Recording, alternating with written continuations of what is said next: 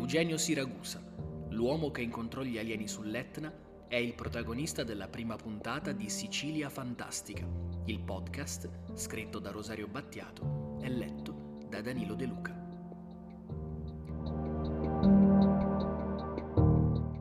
A circa milletrecento metri sul livello del mare ho avuto il primo incontro, l'anno millenovecentosessantadue, con creature extraterrestri.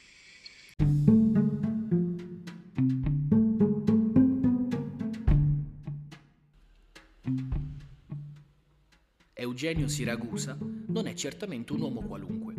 Lo dimostra una vita costellata da eventi al limite della verosimiglianza.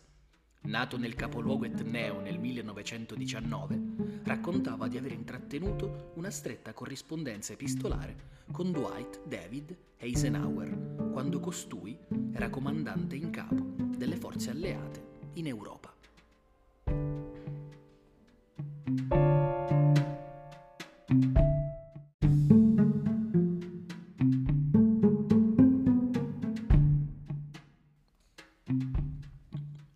trenta aprile millenovecentosessantadue.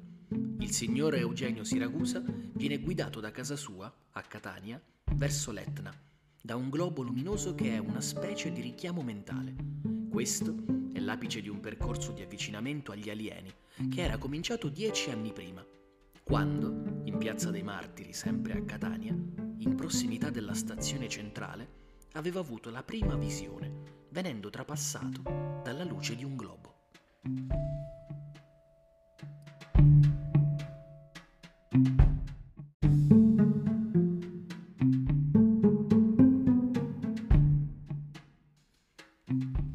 Ma torniamo al sessantadue.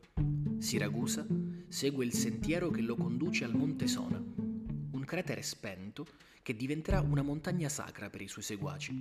Ad attenderlo, alla fine di quel cammino tra le vie dell'Etna, ci sono i fratelli dello spazio, due esseri provenienti da Marte e dallo sconosciuto Metaria. Li descriverà come esseri alti, dall'aspetto atletico, con capelli biondi spioventi sulle spalle, bracciali di un lucido color oro ai polsi e alle caviglie, una cintura fosforescente in vita e strane placche sul petto. Il disco volante, che li ha condotti sul posto, è sepolto proprio nel cratere, annegato in una luminescenza fluttuante che ne impedisce la visione. I due gli chiedono di farsi loro portavoce per la cessazione degli esperimenti nucleari e per la pace cosmica.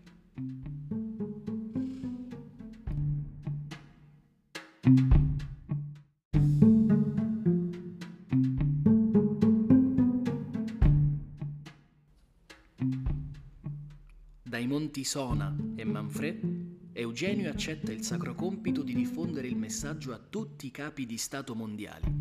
Si narra che avrebbe ricevuto risposta soltanto dal capo di gabinetto del generale De Gaulle, col senno di poi di esito negativo. Ma Siragusa non si arrende e i suoi fratelli cosmici gli renderanno comunque la vita un'incredibile avventura. Dalla previsione della crisi missilistica cubana, al mistero di Ustica, al presunto biglietto manoscritto ricevuto da Papa Paolo sesto. Nel suo giardino di casa, a Nicolosi, Eugenio costruirà un'arca in vista dell'imminente fine del mondo. Ancora oggi, la comunità degli ufologi è divisa sul suo lavoro. Questa è la testimonianza di Salvatore Foresta, rappresentante del Centro Italiano Studi Ufologici.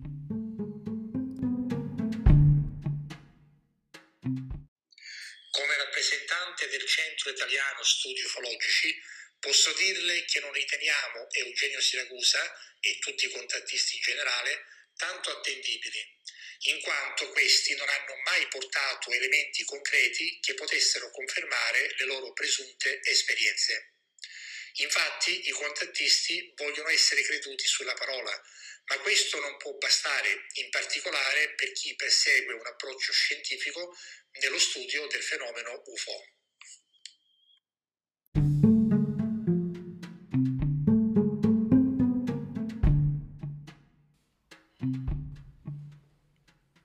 Anni dopo, sempre muovendosi dall'Etna, Eugenio precorrerà la storia dell'uomo. Siamo nel millenovecentosessantanove. Armstrong si prepara alla prima volta di un essere umano sulla Luna. Siragusa, come sempre, si spinge oltre. Racconta del suo viaggio nella Luna Nera, la parte occulta, il dark side del nostro satellite. Parte, ancora una volta, dal vulcano siciliano. Ed è un viaggio fisico, non spirituale. L'astronave è lunga cinquecento metri.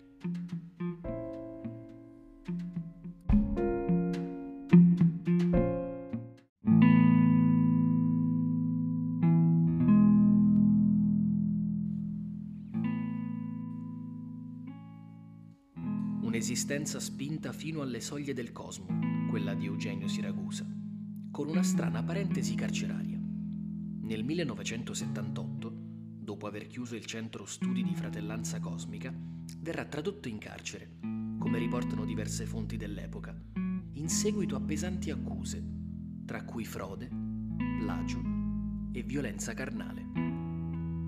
Non sarà un anno normale il millenovecentosettantotto, ricordato, soprattutto in Italia, per il caso Moro e per l'avvicendarsi di tre papi.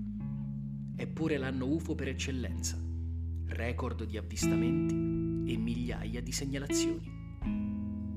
Due esseri luminosi furono avvistati anche dalle parti della cella di Siragusa. Un segno di benevolenza cosmica? Di certo gli alieni, dopo quest'annata piuttosto straordinaria, attesero i tempi della giustizia italiana senza destare troppo clamore. Nel millenovecentottantadue, infatti, Siragusa viene assolto perché il fatto non sussiste.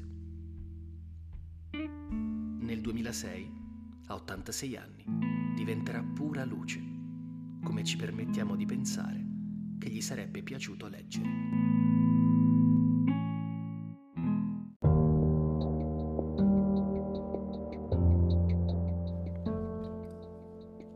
Sicilia Fantastica è un podcast letto da Danilo De Luca e scritto da Rosario Battiato.